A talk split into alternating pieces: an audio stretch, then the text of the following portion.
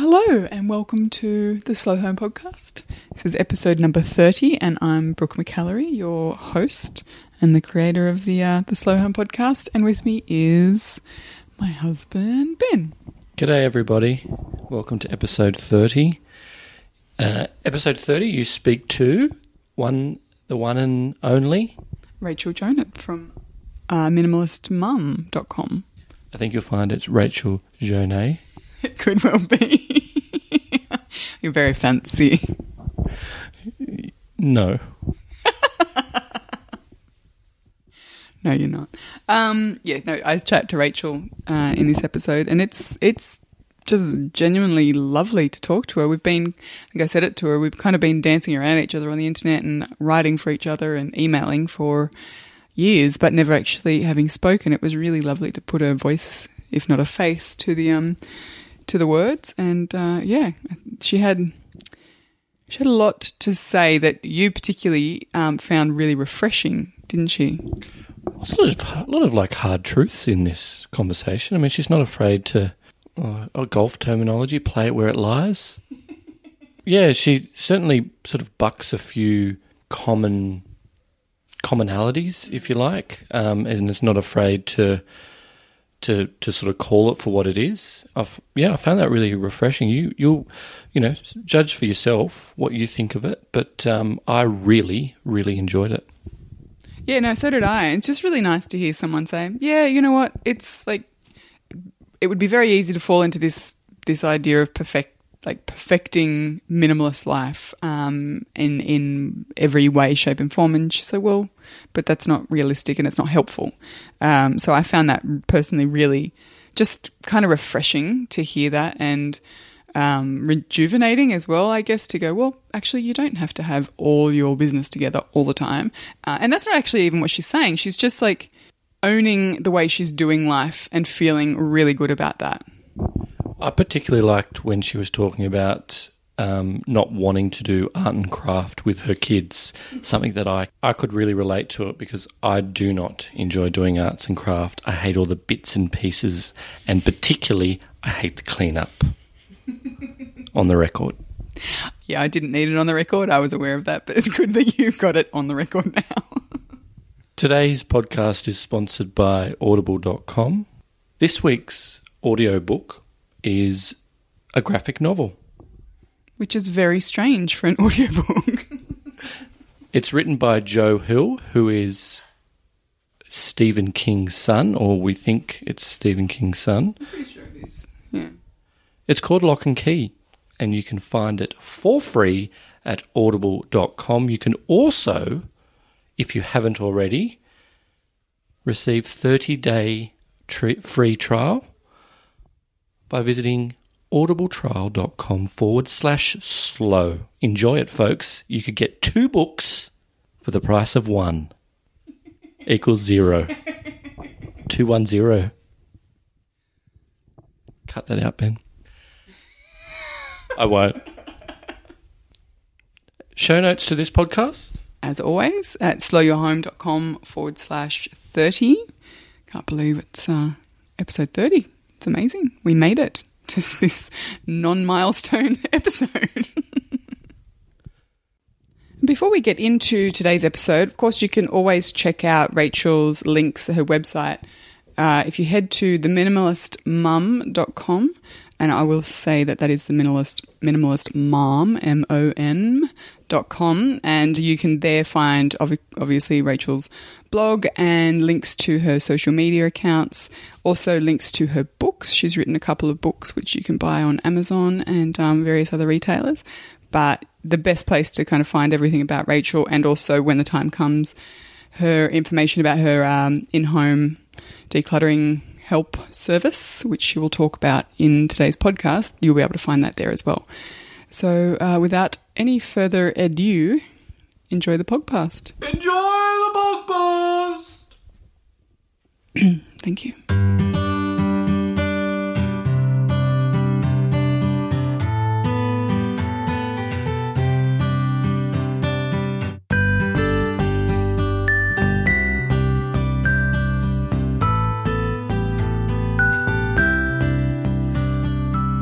Hey, Rachel, how are you going? I'm good. How are you doing, Brooke? I'm really well. Thank you so much for chatting to me. Yeah, me too. I'm excited. Yeah, same. It's uh, I feel like we've been kind of dancing around each other online for years, so it's really nice to actually talk. I know, I know, I know. I agree. So, just to jump right into it, you guys have just recently made the move back to Vancouver after living on the Isle of Man for four years. How's the move back been? It's been great to be back. The move was the slowest move ever. We kind of, I think we knew about 10 months out that we were probably leaving. And then it just was a very slow process to actually leave. so um, I won't do that again, hopefully, ever. Um, I also would not do the think about moving internationally four weeks before you're due with a baby. I won't do that part again. Um, but I think we we learned quite a bit from from the move, and uh, and also really realized we just we love Vancouver. It's you know it's it's our hometown. It's a great city to live in, and um, you know we're hoping to spend a lot of time here. uh, Vancouver is such a beautiful city. We visited quite a few years ago, but oh man, it's just it's gorgeous. It's got like the best of all worlds. Yeah, you know, I um I was watching this video on uh, an urban an urban planner about how they decided many years ago not to build a, a freeway through Vancouver, and it's one of the only Canadian cities not to have a huge freeway freeway through it, and that's really what has led to keeping it very livable and walkable. Um, so it's, it's quite interesting that you know people look at Vancouver as being a great place to live, and and that started decades ago when they decided not to build a freeway through it. Yeah, I think there's actually something to be said for for that that as well. I mean, it's such a walkable, livable, open kind of free city. You know, it feels like everything is very accessible, and just like to hear that that is you know years and decades in the making makes a lot of sense because then you look at other cities, even like um, I mean, not the centre of Sydney so much, but the sort of the outer areas of Sydney, um, and it's just so inaccessible. I mean, it's like a day trip to go from one side of the city to the other, and um, yeah, it's yeah. yeah, it's um, it's something that I wish more cities had that kind of element of livability. It's um, yeah, yeah, it's beautiful. It was interesting what you were saying before about uh, the the kind of the slow, long lead up to your move home. We were saying before we hit record that there's definitely something to be said for, um, you know, for making a decision and going with it. And I know there would have been a whole heap of logistics for you guys to deal with in the move, but there's certainly something to be said for just kind of saying, yeah, we're doing this and then jumping. Yeah, no, I mean, I think I'm hoping that if if something comes up again where we move internationally, which is it's still a strong possibility, that we move kind of quite quickly through it. The, now, some of it was inevitable. Our two youngest children were born in the UK, and we had to do a lot of um, paperwork to kind of get their actual Canadian citizenship done so they could come back. um, and then, yeah, the rest of it was just just kind of like how how it worked out. But I do love the idea of just deciding, like, okay, we're gonna like move in six weeks, and and you know, when you make a decision like that, actually on the way over, we made a decision like that that um, my husband was going to go ahead, and then I said, "Oh, you know what? I really don't want to be here for three weeks, three four weeks on my own, kind of closing up shop." So we just decided to go. I think it was a week later, and you get everything done. You know, it might be a little bit more stress, but you do. You know, you find a way. That's it. I mean, I think the more time you give yourself. Um, for a certain sort of set of tasks up to a certain point anyway, the more time it takes. You know, I find like if I'm operating under a deadline, I still get it done. Um, yeah, yeah, I think it's interesting. You know, the, like I, I talk a lot about slow living, but I also quite like the pressure of having you know a tight turnaround or a tight deadline because I think yes. you do get stuff done. Yeah, yeah, I agree. So, um, what has changed apart from the size of your family um, since you moved away four years ago? What do you feel is different? I think we are way more open to living uh, in different size cities. Um, I think before we left, I had always seen myself as living in an urban area, um, and that's really what we wanted for our family. And uh, moving to a town of 20,000, which is still considerable, but for us was quite a shock. Um, and living somewhere that was a bit remote um, was really wonderful. And I think it really opened our eyes to what, um, where we could live and what we would enjoy. And it also did, in, in some ways, it did kind of hammer home the things that we really do value the, you know, being walkable, not, not being reliant on cars, which, um, kind of the last year we were living in the Isle of Man, we really did, we had to, to drive quite a bit more than we really wanted to. Um, and that, uh, for us is, is a big happiness factor. So we're like, we'll, we'll walk in sideways rain for an hour rather than, you know, put the kids in the car and have to like park and then get them out of the car seats and, and deal with that. So yeah, I think it was, it was a great four years. I'm really, really glad we went. Um, but, but it really kind of hit home the, the things that are really important to us. Yeah, and I think um, that's that's definitely it kind of crystallizes putting yourself in different situations like that and living with them for a while crystallizes like your your priorities and the things that you really do hold central and dear. Um, so since you came back, since you've come back, also I guess since you guys, um, like, you know, so living in the Isle of Man would have obviously helped you kind of crystallize what's important and you know what you guys really aim for and value in life. And since you've come back to Vancouver, like has that have, have you realized that those those those priorities have shifted at all, or are you just kind of feeling really back in back home? Uh, I think we know what we value and what we would like lifestyle wise. I think the one of the bigger shifts moving back is that we've I love Vancouver. It's very livable, but it's become one of the most least affordable cities in the world to live in. So uh, while we love it here and I would love to stay, I think it's a little bit more on the table that we could move because the the working the demands for working to live here are very high. And I'm not sure it's something we want to commit to for, you know, the next 20 years or so. Um, it's just very, very expensive here. And uh, I could see us deciding to move somewhere else. Um, and the fact that we've gone and lived somewhere smaller and uh, a little bit off the, the beaten path is very helpful now because we know what we know a little bit more what to expect and and the things that that we'd really want to look for in a smaller city and and the things that aren't aren't as important to us. I think that that is really valuable, isn't it? I mean, and as cities become more and more expensive, that's something that I think you know a greater number of people are going to to start considering because the demands of living in an expensive city like Sydney's very similar. Um, they're they're unreasonably high. You know, people need to work such long hours, or you know, you've got both parents in a family working full time, and you know, just the demands that that puts on people. Um, particularly if that's not what they want to be doing, but they're doing it simply to you know, to, to pay the rent or pay the mortgage and, and live, it's, yeah, it's, I think it's going to be something that people start to explore more and more over the, the coming years because it's just so prohibitively expensive.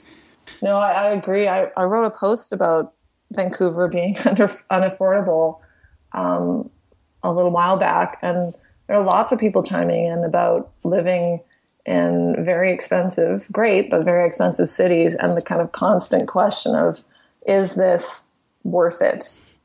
Um, is this how I see myself kind of living? And is there another alternative? And, you know, for us, it's like, well, what's Saskatoon like? Is it, you know, is it cheaper to live there? Could I handle a winter? Uh, we're pretty, we're, we're very pansy about weather. So I don't know if I could handle a harsh winter, but maybe I could handle it if it meant that, you know, we worked less. Yeah, and that's that's exactly right. And I guess that kind of ties into the essentials of um, like minimalism and slow living because it's really a matter of weighing up what you have and what like what it's worth to you and what you're worth to like what what you're uh, willing to exchange for that you know um, how much of my time am I willing to exchange Yeah. to buy this thing or to live in this place or um, you know and asking the overarching question Yeah. of like is this worth it No, I, I totally agree. And I, I think when we got into minimalism, and I'd say minimalism light because we're not we're not hardcore, but um, it was six years ago, and it just more than the getting rid of the stuff, it just really opened up to us like we have a choice here. You know, you think sometimes you feel that you really don't have a choice, but you, we do have a, a choice, and it is like you said, it's an exchange. Do I want to work a lot more and live in this place, but maybe not um, have that extra time that I want, either for myself, for my family, for whatever. Um, and is, you know, what's the alternative? And are, are there things in my life right now that I could kind of exchange for more time? Um, so recently, you actually wrote about this idea of going slow in order to go fast, which I think is really interesting. Um, can you tell me a bit about that and how you apply that to to your life at the moment?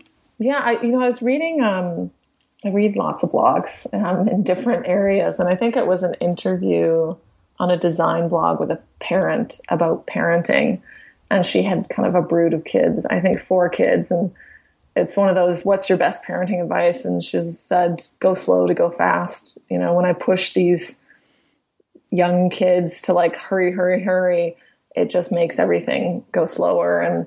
Um, I've really been thinking about that lately in my life because I do have young kids and it does feel sometimes excruciatingly slow.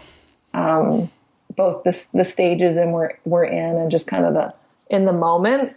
But the the idea of going slow to go fast is, has given me a little little piece to cling on to of trying to just take a breath and and calm down and not feel the pressure of the of the hurry. Um, you know, we have kids, we have a kid in school, so we've got like the the morning got to be at something, and um, he- really responds well to you know a, an adult engaging with him rather than just you know doing the barking. Put your shoes on, let's go. Come on, come on. You know. So I, mean, I'm, I'm trying to do it in everything because it, I I am in a very slow stage in some ways of like, you know, we've got a ten month old. I'm just just getting back into running and trying to not do too much at once and and focus on just doing something, even if it's like you know ten minutes a day. Because the temptation absolutely is there to you know to to kind of yell, "Hurry up, hurry up, we got to go." Um, but Yeah. that also then bleeds into like everything, like you say, you know. Um, your like, babies have a way of making us slow down whether we like it or not because they're well and truly on their own timetable, you know. So I guess that you're in the period where you're try, trying to kind of shift back into things for yourself, like running or whatever it is. Um, yeah, it's it's it's Yeah. kind of it's so tempting to kind of try and do all the things, but that really does take us away. It takes us out of being present. I guess is what I'm trying to say.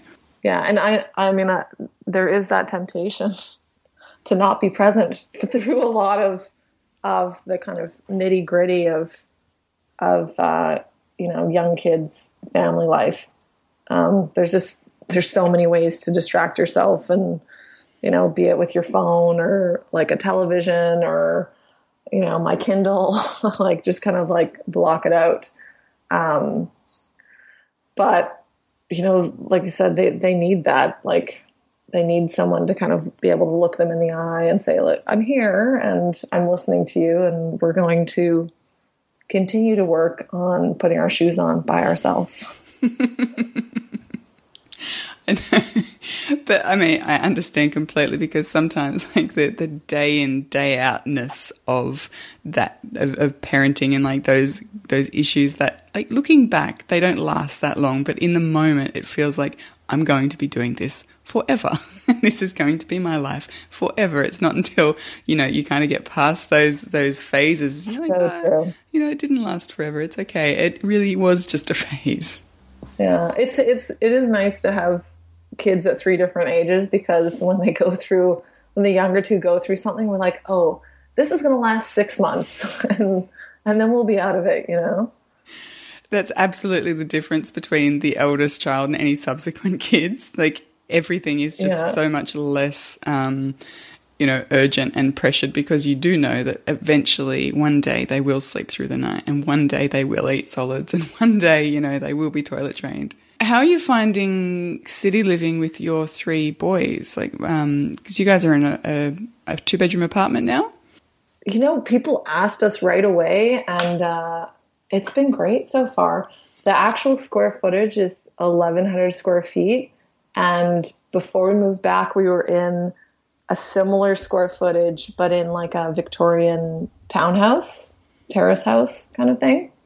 Um, and the layout of our flat is is great for young kids because we're all really you know close and their bedrooms just off the living area and um, we're we're really enjoying it and they've really adapted well my my oldest is almost six and he knows there's you know there's a lot more traffic here and um, he knows when to stop on his scooter on the sidewalks and he you know can there you know there might be a parking garage or something and he knows to stop before he like goes across. And um and our our middle child i can i can already see that he's learning these kind of rules of living in a bigger city and he's you know we're we're able to give them a little bit of a a leash like a leash so to speak a lead some some space and probably more than uh, maybe some people are used to because my husband was saying like he's had a couple people run after our um, our middle child who is definitely capable enough now like he can kind of walk ahead you know 40 50 feet and stop at a um, on a corner and wait for my you know my husband or I if we're pushing the stroller and you'll see other people kind of go whoa there's this little kid in in the city on their own I mean, they kind of look around and then they like, you know, we usually give them a wave, like, yeah, we got that one. That he's he's ours. I see him. He's okay. Um, so yeah, they've done really well with it. They, my oldest, still sometimes asks about the Isle of Man and his friends there, and when we're going back. But he's also really, really enjoyed kind of the perks of living here and um, that we're just kind of a you know a block or two from the seawall, and there's some really cool stuff. Um, we're members at Science World, and we can go there. And he's got his cousins, and um, and I think he likes kind of the buzz. And as a parent, I'm I'm I'm happy that we're we're now living somewhere that's really diverse, and uh, the kids are going to get a little bit more exposure to you know the kind of not not so nice things about living in a city, but that I think are really important um, for them to know about homelessness and things like that. I grew up in the suburbs, and it, it always felt very shocking to come uh, into the city and see people on the street. And um, there's some good to that, to the shockingness, but I think there's also a lot of like lessons and compassion and empathy that young kids can can grow up with when it's around them more. Yeah, and I guess it's just raising kids to be, you know, socially aware and, um, you know, aware of the, the issues that are at play and, you know, their their role in it, or like not obviously not as children, but you know, just like you say, growing up with a compassionate view of the world. Yeah. Um, I was talking to Tish Oxenreider recently, who's just travelled um, around the world with her her kids for almost a year, and she said something similar about their return to the states. Um, they've noticed just how tightly held, um, you know, like on the whole, in a very general way, North Americans are with their children and their safety. Like they, um, you know, when they're in different parts of Europe and Asia, it was so much more free. You know, their kids were free to explore a park without actually being within eyesight of their parents, you know, and they were just that much less um, concerned yeah. about like the perils of the big city or whatever it is. Is that something you've noticed since you've shifted back to to um, to Vancouver? Um, yeah, for sure. I've even had parents, like Vancouver parents, tell me, "Oh, yeah, I can't like this other family. They've been living in Europe and they've come back, and they've the kids are just like kind of allowed to roam, and that's not how our family works. And it's really hard to explain to my kids why the, their peer who's the same age is allowed all these kind of freedoms, so to speak. Um, yeah, I definitely, I definitely see it here, and I, I, think there's a there's a real kind of North American cult of parenting um, that you know it's just true. It's it's changed since I grew up. There's a lot more hovering, and I'm not sure if it's just that you know, people are becoming parents when they're older and maybe a little bit more concerned, or they've they're or or it's that some of it I think could be that there's smaller families. So, you know, you just you can if you only have one or two children, you really can uh, keep that close eye on them. Whereas I, I'm from a family of six, so my mom and it was a single parent family, and my mom was just outnumbered. So there was, you know, there just had to be a huge amount of of trust there and and you know we knew that and the responsibility of watching your younger sibling and that you would listen to your older sibling and um, for sure I, I, think it's it's quite it's actually quite different here. And even from the Isle of Man there's it's almost an 80s feel there. And you know people don't lock their doors. And um, there's everybody kind of has the same birthday party. And there's no theme, you know, whereas you come back here and it's intense. You know, people have got parents, you know, spend a lot more time on on certain aspects of their children's childhood um, here than they do definitely as I was growing up and definitely in other parts of the world. Um, so it's it's a little. I'm definitely getting my chops back for resisting that and for just saying, you know, we're having your your Halloween slash birthday party and it's going to be X and just some simple games and it'll be great and not that fancy, but great. Yeah, it's it's the idea of resisting that kind of intensity in you know childhood parties and, and whatnot is an interesting um, point because that's something that I'm pretty much or very much about as well. Like we keep just the example of birthday parties, we keep them very simple and at this point in time only to family. Uh, but people will often ask me like, how mm-hmm. how do you how do you resist the pressures? How do you um, you know continue on your own path, your own way without bowing to what other people are doing, what other people are expecting? Do you have any kind of techniques or, or, ways of talking about it that, that makes it really clear that actually, you know, you guys do this and that's fine, but we're going to do this. Yeah, I, you know, I'm I'm pretty open with people. Like I, I'll say it plainly. I enjoy going to like a super over the top birthday party and seeing what these parents have done. Like it's fascinating, and you know, I could see I can see a lot of the fun in it for the parent and the child. But I've always just kind of said this this is how we do things. Some years we don't have parties. When my kids are really young, particularly for the first two, they don't really get gifts on their birthdays. Um, now that we have older children watching on the birthdays, they might get like a very small token thing, and it might actually be an existing toy wrapped up um, for them to, you know, open. um, but uh, I think you you have to kind of build your confidence for your own parenting style. And you know that comes with everything right? With like you know i know my kids i know my kids best and it's great that you're doing that but we're going to do this. And neither neither one is is wrong or right. It's just how we're we're you know we're we're living and that's that to me that's the crux of the issue is like don't don't worry what the other family is doing they're doing what's best for them and I'll keep doing what's what's best for for me and my family. You know, and it, it's with everything. Like we've just started doing soccer and swimming, and that feels like lots, and yet there's so much more. Like you know, the kids are arriving for the soccer practice, and they've already done hockey, and they do that three times a week and then they've got this and this and this and and I can see the parents, some of the parents that really enjoy that schedule.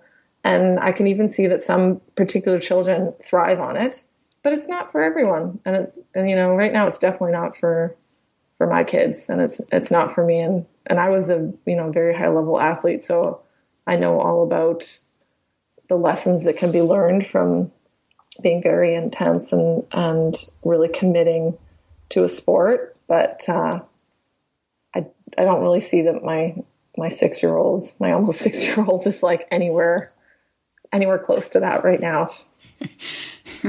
I, I, mean, I want to come back and ask you about your um, your sport and your training in a sec, but I think what you were saying before is really key because um, when we know our priorities or our values and we know like why we're, we're, choosing certain way of living or a certain way of doing things when we know that when we're aware of it when we can stand in front of anyone and like articulate it then nothing you know like nothing can dissuade us really. It's really but that takes time and it takes thought and it takes a lot of headspace and it takes a lot of you know effort to kind of work that stuff out. And i think as you say there is no right and wrong. It's just what works for me, my family, our current situation. And you can you can stand and deliver it to anyone and know that it's right for you and you, you can kind of let any judgment or any um, you know unhappiness or, or comparison just slide off because it's just not applicable. Yeah.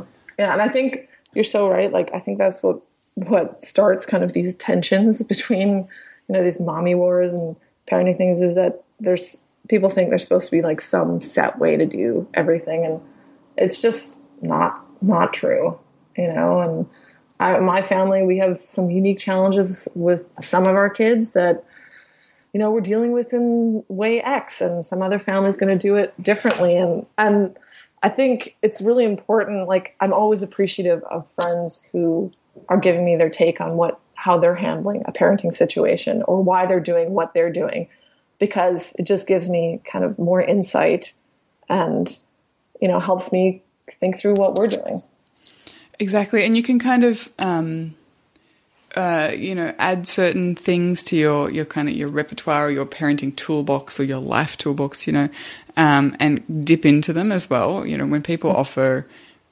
insights or suggestions or tips or advice or whatever that that jive with what you you're kind of the direction you're heading, it's so valuable to be able to dip into that kind of collective experience as well. You don't have to forge your own path all the time.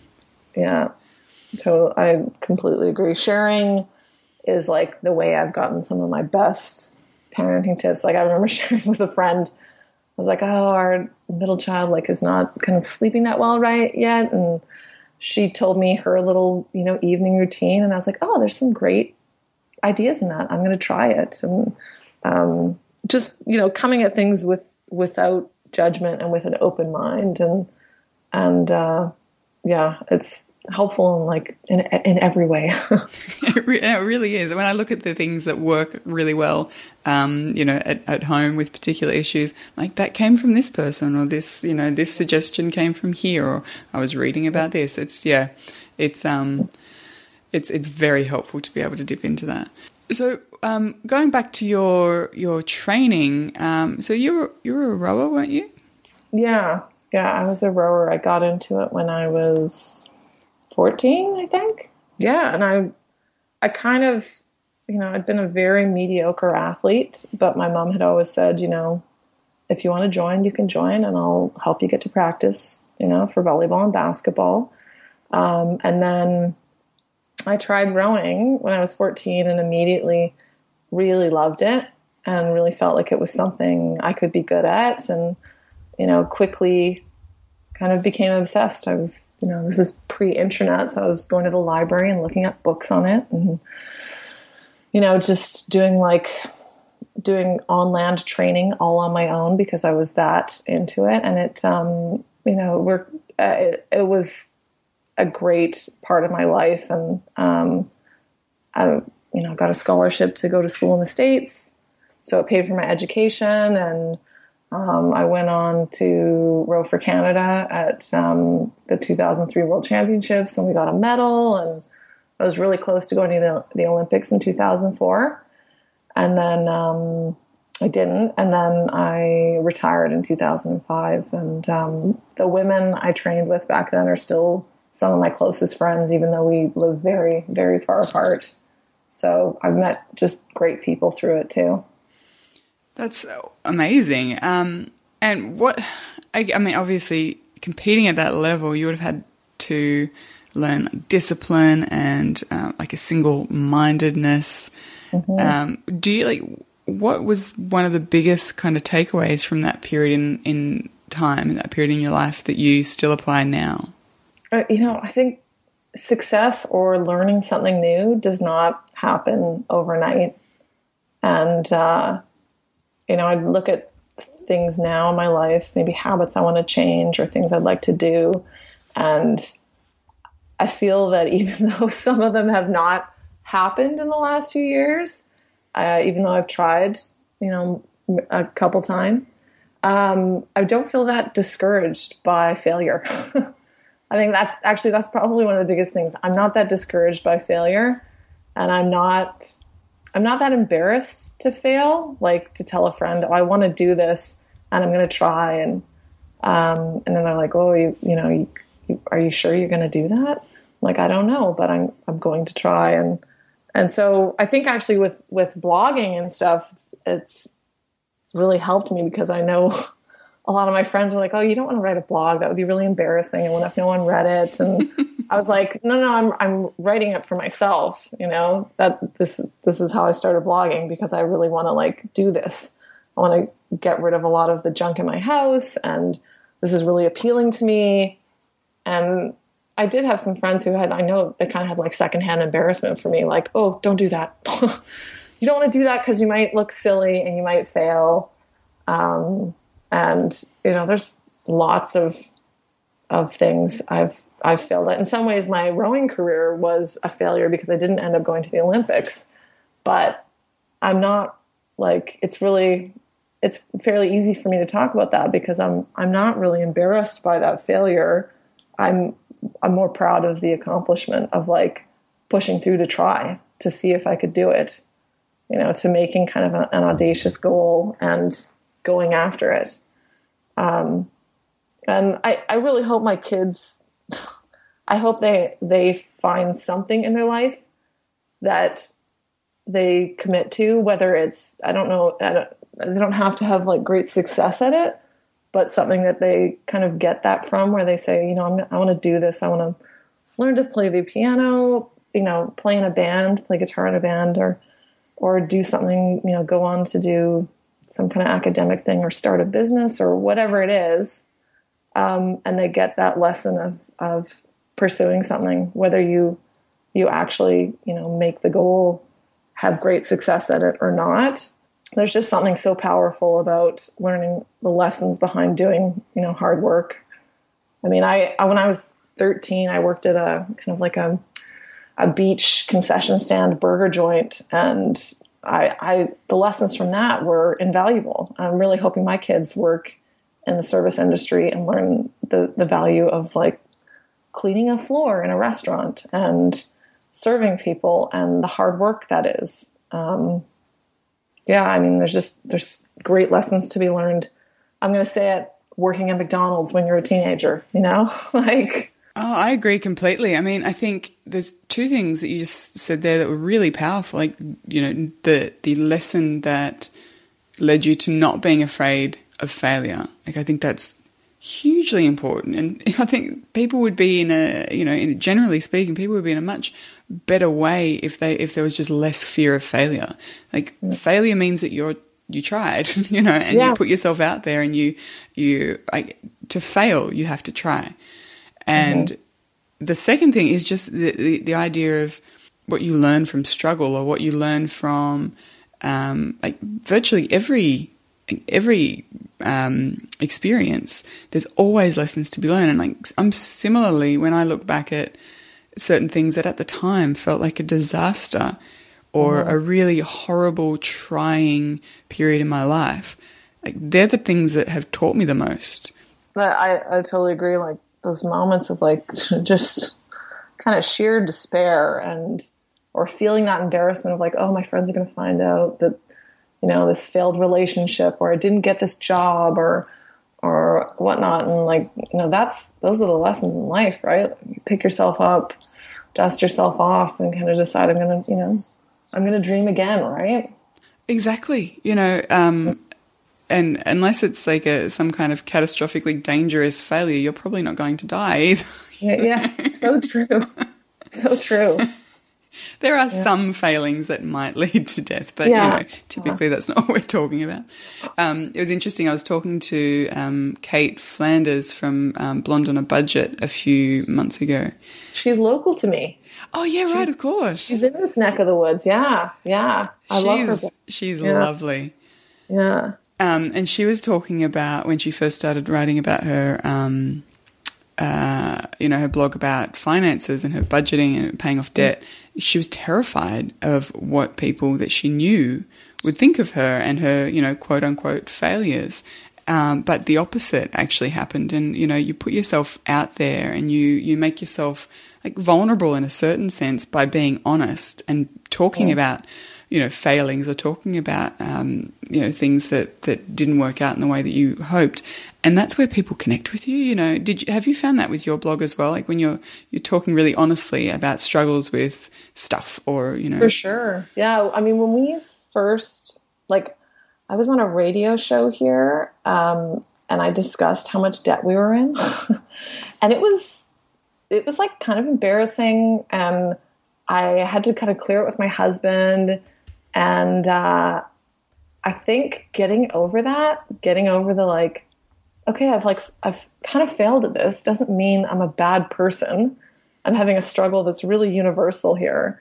Um, when you you know kind of own it and just say, yeah, this, this is who I am. I've you know racked up a bunch of debt. I'm not proud of it, but it's who I am. There's there's it's such a freedom. It's it's you know that's where your confidence comes, right? Because you're like, like warts and all, here I am, and uh, and I'm I, I'm still okay with myself. I'm I'm happy with myself, and I can, you know, I can keep living and feeling good about myself, even though I may be in a bunch of debt, not at my you know prime physically, and and uh, maybe I've had a bunch of a bunch of things that I've tried and they haven't worked out, and I haven't been able to you know finish them, or they haven't been the success I'd, I'd hoped for. And there's so much freedom in that. Like, just yeah. to let that weight of expectation of perfection kind of go. No one's perfect. Everyone screws up. Like, everyone has things that are their weaknesses, and everyone has things that are their strengths as well. But, you know, yeah. just to own that is, um, it's really like empowering to use a word that's overused.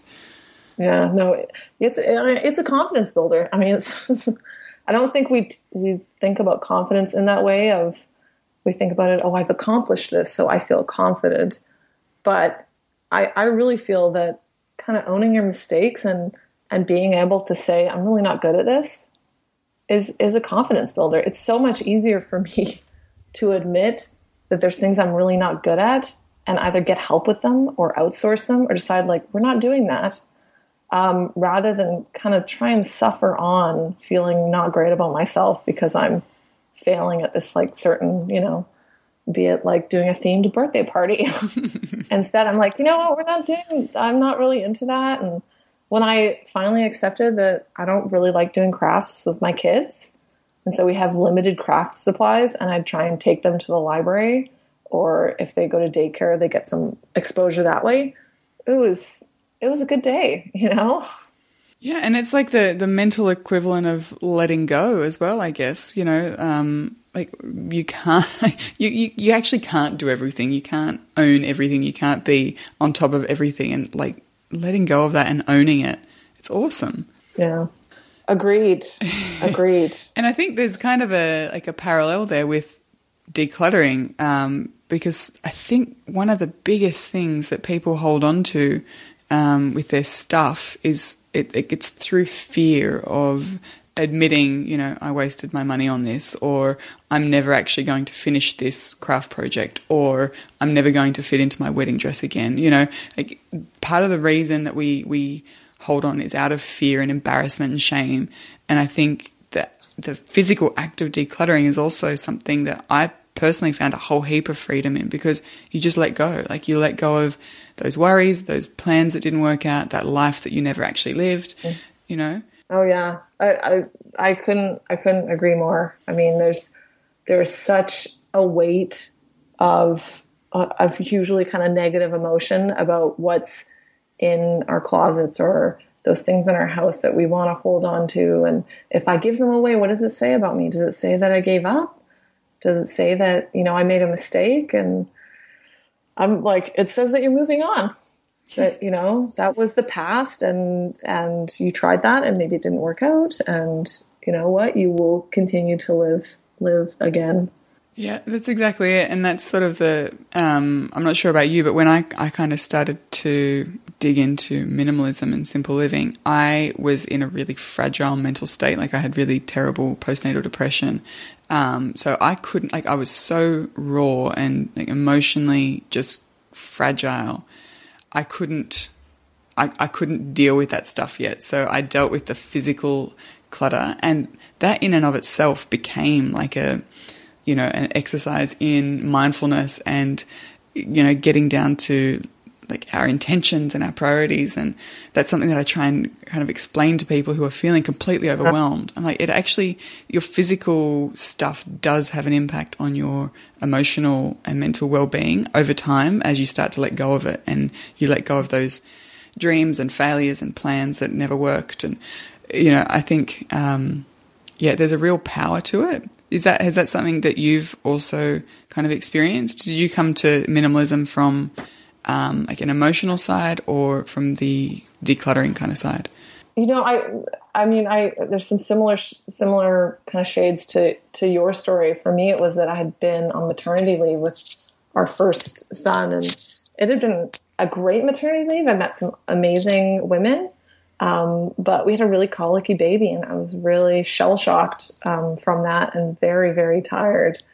And I felt just like the walls were closing in at home and I'd read about minimalism and it seemed great. I was like, I could really use the the mental space back of not looking at these kind of stuffed closets and worrying about all those things in that pile over there. And so yeah, it's definitely started with the kind of physical and the material and getting rid of those things. And as you know, once that's done, you you start really looking at the your lifestyle more and what's left and like I've made a choice to not own this, to not give it my time and my energy. what other decisions am I making in my life right now that I, I could I could change? What are what are other things that I'm doing that I actually really don't want to be doing, and uh, or things I'm spending money on, or you know, you know, kind of the sky's the limit with it.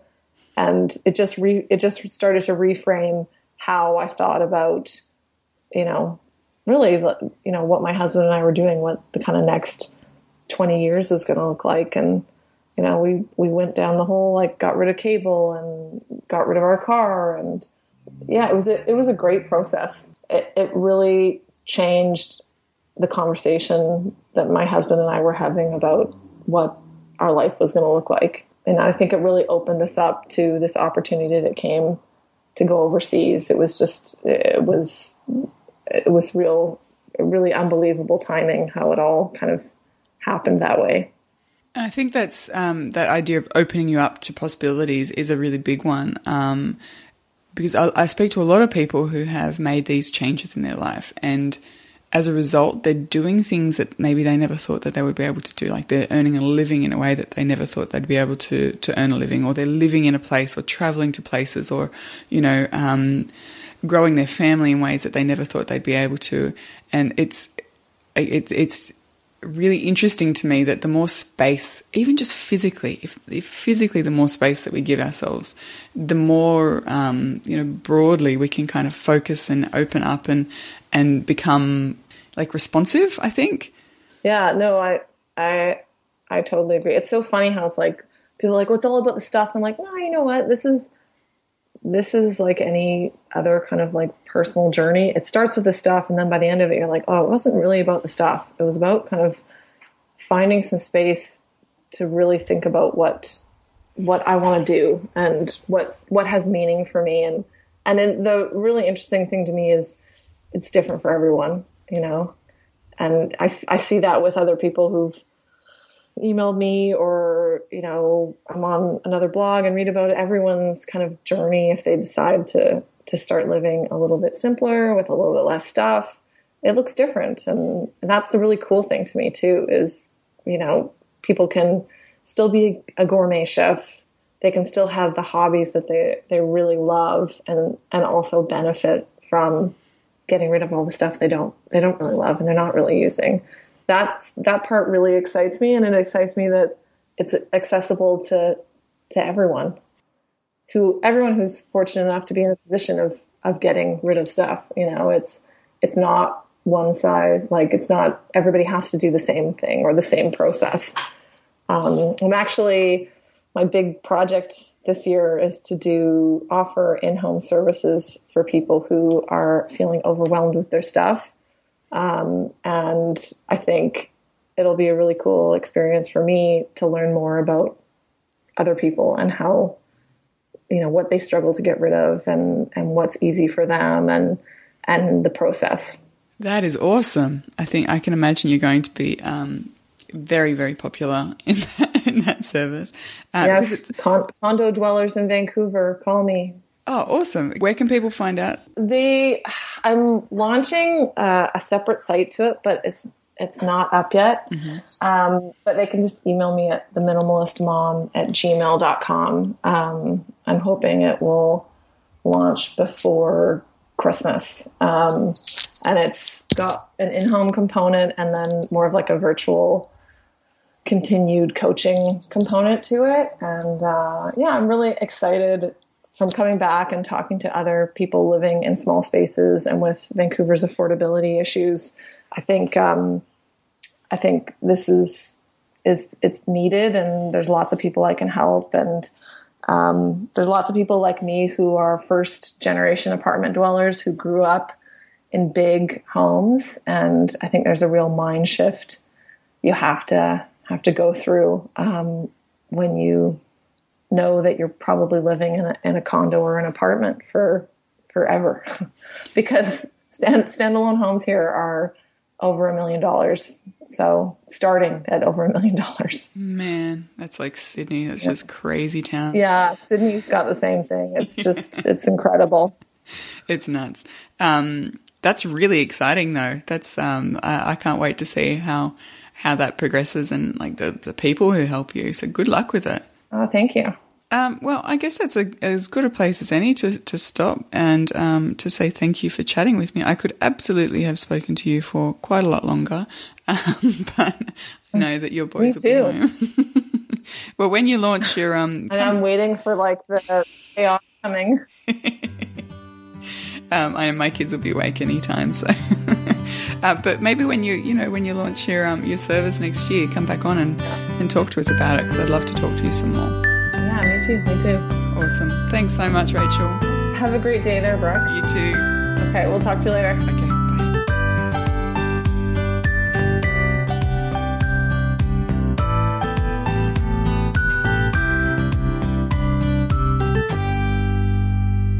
This has been another episode of the Slow Home Podcast. If you enjoyed it, be sure to subscribe via iTunes and leave us a rating or a review. Thanks for listening.